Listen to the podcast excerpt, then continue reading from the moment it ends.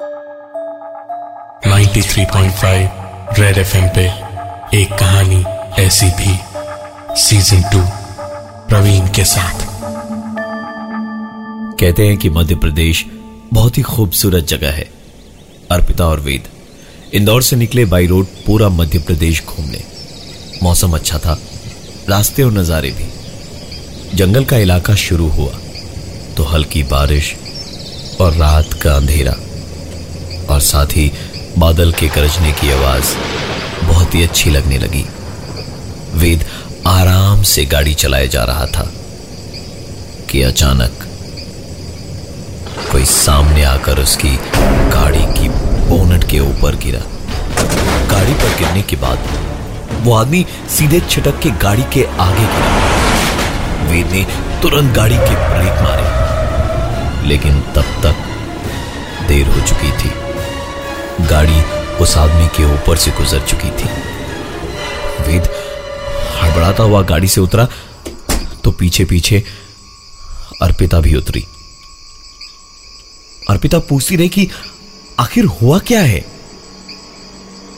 वेद उसे बताता तो क्या बताता? क्योंकि गाड़ी के नीचे वहाँ उसे कोई दिखाई नहीं दे रहा था। वेद ने कुछ बोला नहीं और बात को टाल मटोल करके दोबारा ड्राइव करने लगा। कुछ ही आगे बढ़े थे कि वेद ने रियर व्यू मिरर में देखा।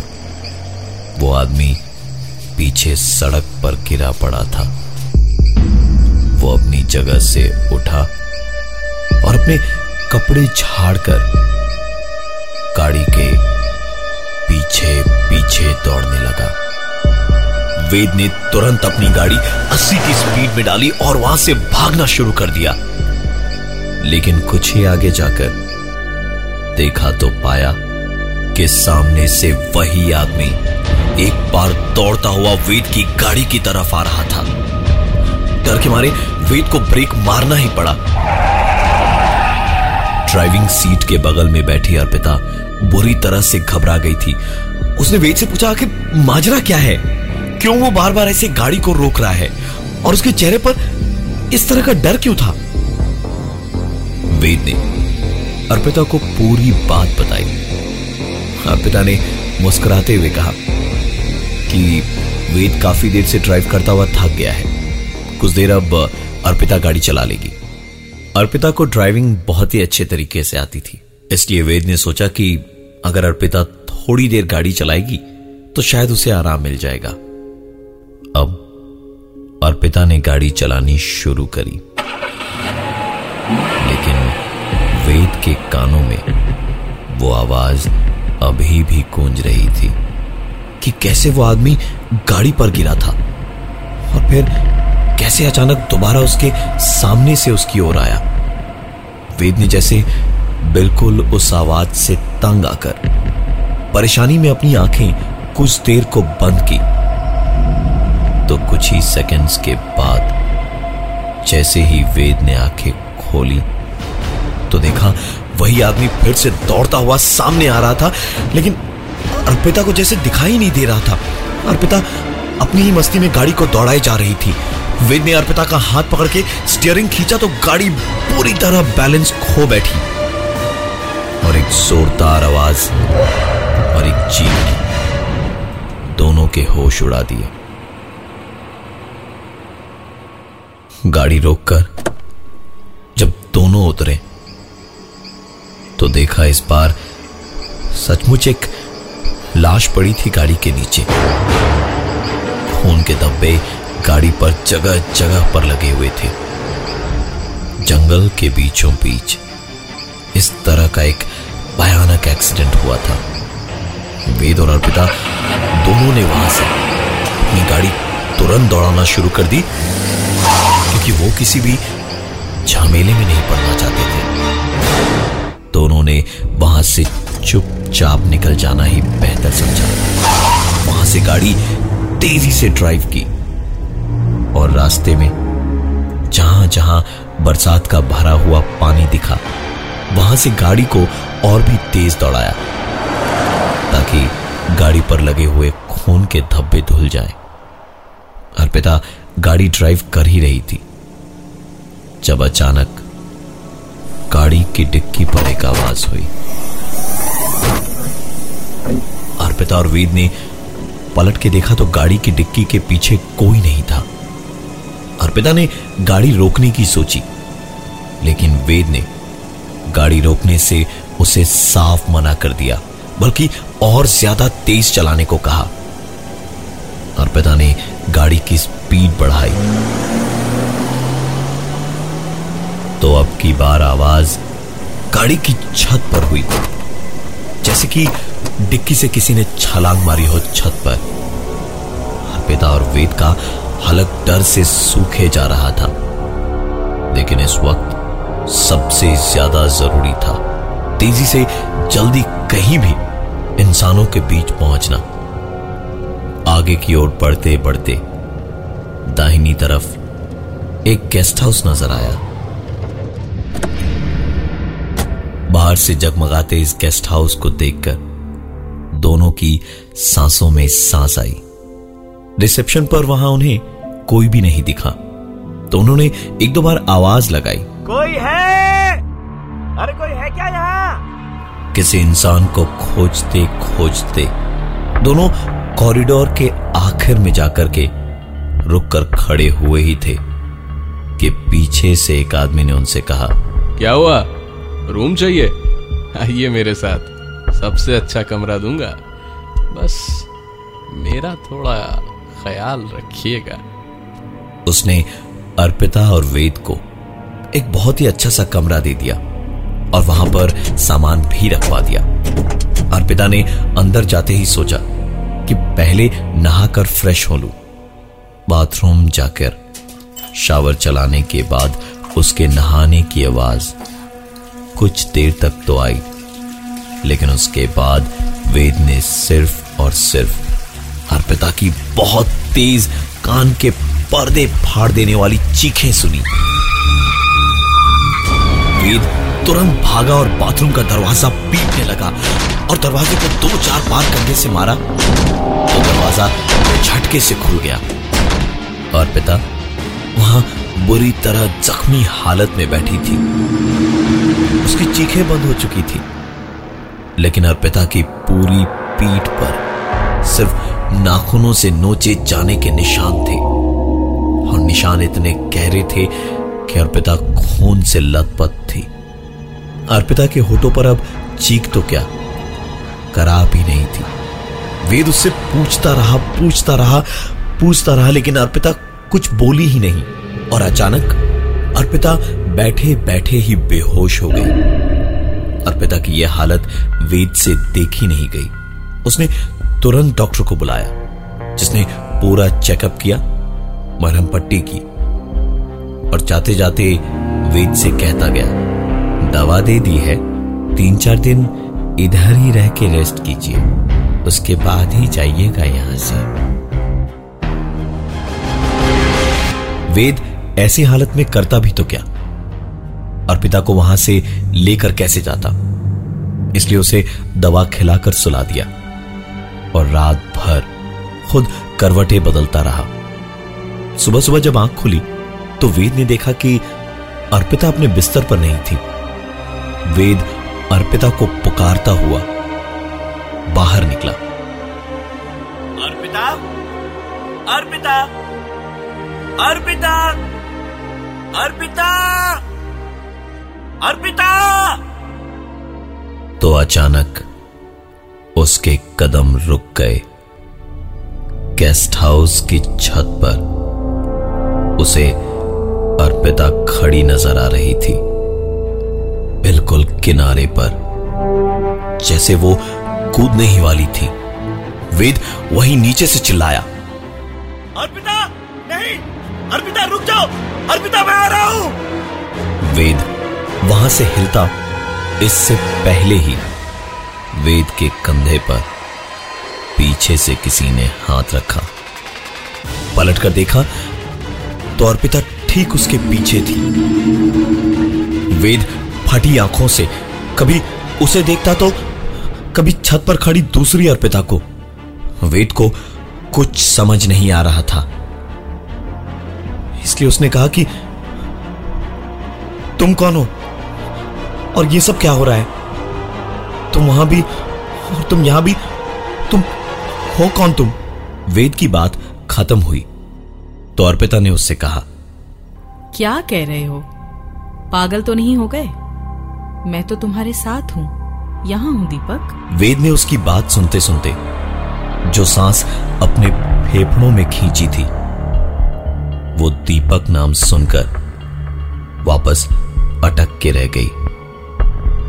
वेद बोला, मेरा नाम तो वेद है, दीपक नहीं। बदले में अर्पिता के चेहरे पर एक अजीब सी मुस्कान थी।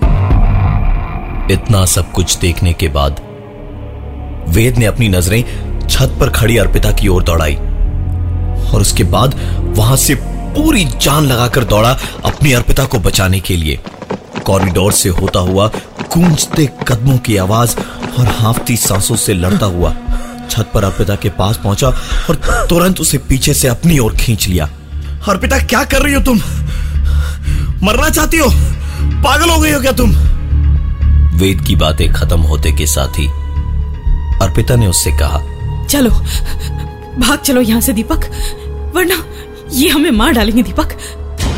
वेद के मुँह से। इस बार परेशानी या गुस्से से नहीं बल्कि डर से अर्पिता का नाम निकला। अर्पिता! अर्पिता एकदम से जैसे किसी बेहोशी से जागी थी। उसे अभी तक जैसे अपनी चोटों के दर्द का इल्म ही नहीं था।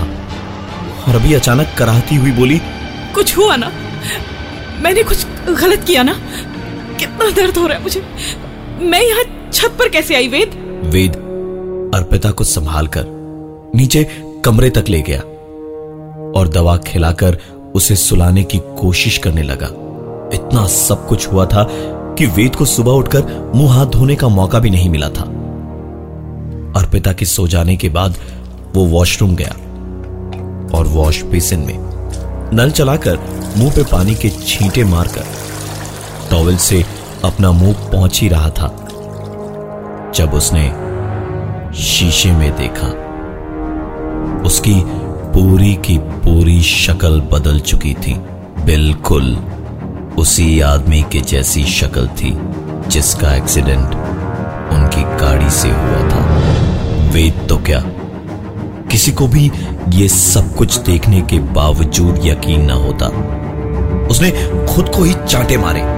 कि शायद ये उसका वहम हो, जो उसके खुद को चोट पहुँचाने से टूट जाए। वेद को जैसे लगा, कहीं वो सपने में तो नहीं है। उसने फिर से पानी के छींटे मार के अपने सर को उठाया तो देखा यह सब कुछ उसका वहम ही था। उसका चेहरा तो उसी के जैसे था। लेकिन जो चेहरा अभी उसने थोड़ी देर पहले देखा था, वही चेहरा शीशे में ठीक उसके पीछे खड़ा था। वेद ने तुरंत पलट के देखा तो वहाँ कोई नहीं था। लेकिन शीशा, जो कि अब उसके ठीक पीछे था वो एक ज़ोर की आवाज़ से छिटका और फिर फूट के टुकड़े टुकड़े हो गया। वेद ने पलट कर देखा। शीशा अपनी ही जगह पर था। डर के मारे उसने दो कदम पीछे लिए और कदम पीछे करते के साथ ही वो ज़ोर से चीख पड़ा। ये चीख उसके पैर में कांच के टुकड़े घुस जाने की थी। उसने नीचे देखा तो शीशे के टुकड़े बिखरे पड़े थे और वॉश बेसिन के ऊपर लगा शीशा। सचमुच फूट चुका था। और नीचे पड़े हर एक टुकड़े में वो आदमी हंसता हुआ दिख रहा था। और धीरे धीरे उसकी हँसी की आवाज़ पूरे कमरे में गूंज रही थी।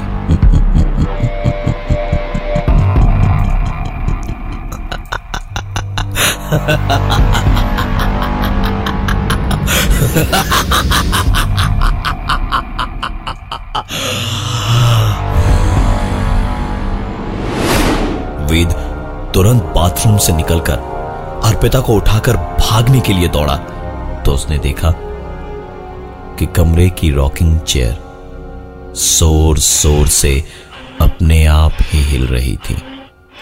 कमरे में रखे फर्नीचर के ड्रॉर खोल और बंद हो रहे थे। वो दौड़ा कि बुखार में कांपती हुई, सोती हुई अर्पिता को गोद में उठा के बाहर भागेगा।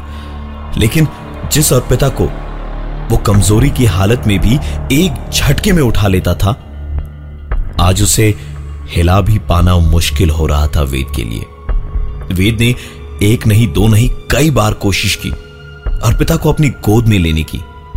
लेकिन वो अचानक इतनी भारी हो गई थी कि वेद उसे हिला भी नहीं पा रहा था।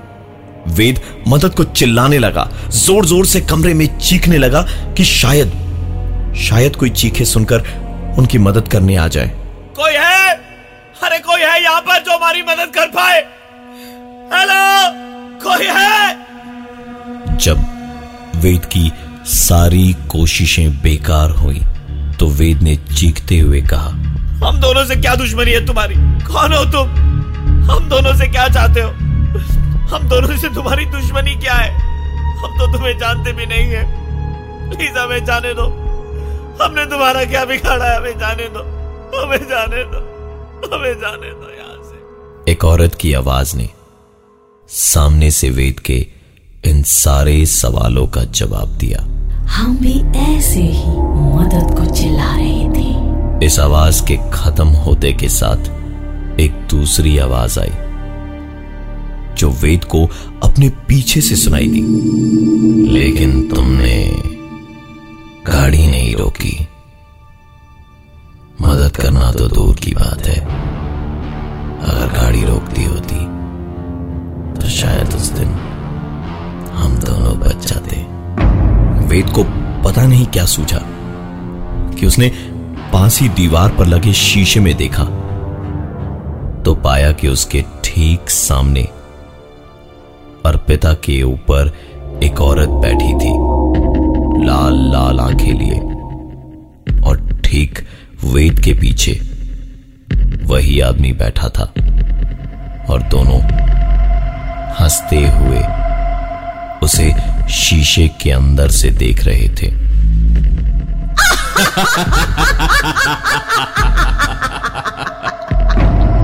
वेद ने अपनी सारी ताकत लगाई और एक झटके से अर्पिता को खींचकर गोद में उठाया और भागता भागता अपनी गाड़ी की तरफ़ गया।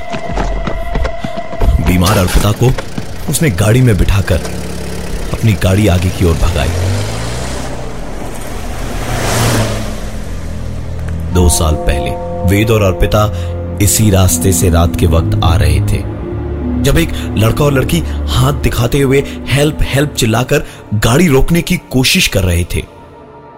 शायद वो रास्ता भटक गए थे, लेकिन ऐसी सुनसान जगह पे किसी अनहोनी के डर से वेद और अर्पिता ने अपनी गाड़ी नहीं रोकी। और कुछ ही देर के बाद कुछ लुटेरों ने उन्हें लूटा और फिर जान से मार दिया। अगली सुबह अखबारों में पढ़ के दोनों को पछतावा हुआ कि अगर उस रात रुक जाते तो शायद उनकी जान बच जाती। वेद तेज़ी से गाड़ी भगाए जा रहा था। और अब दोनों काफ़ी दूर आ गए थे, जब अर्पिता कराती हुई होश में वापस आई। वेद ने उसे होश में देखकर कहा थैंक गॉड अर्पिता, जान बच गई हम दोनों की।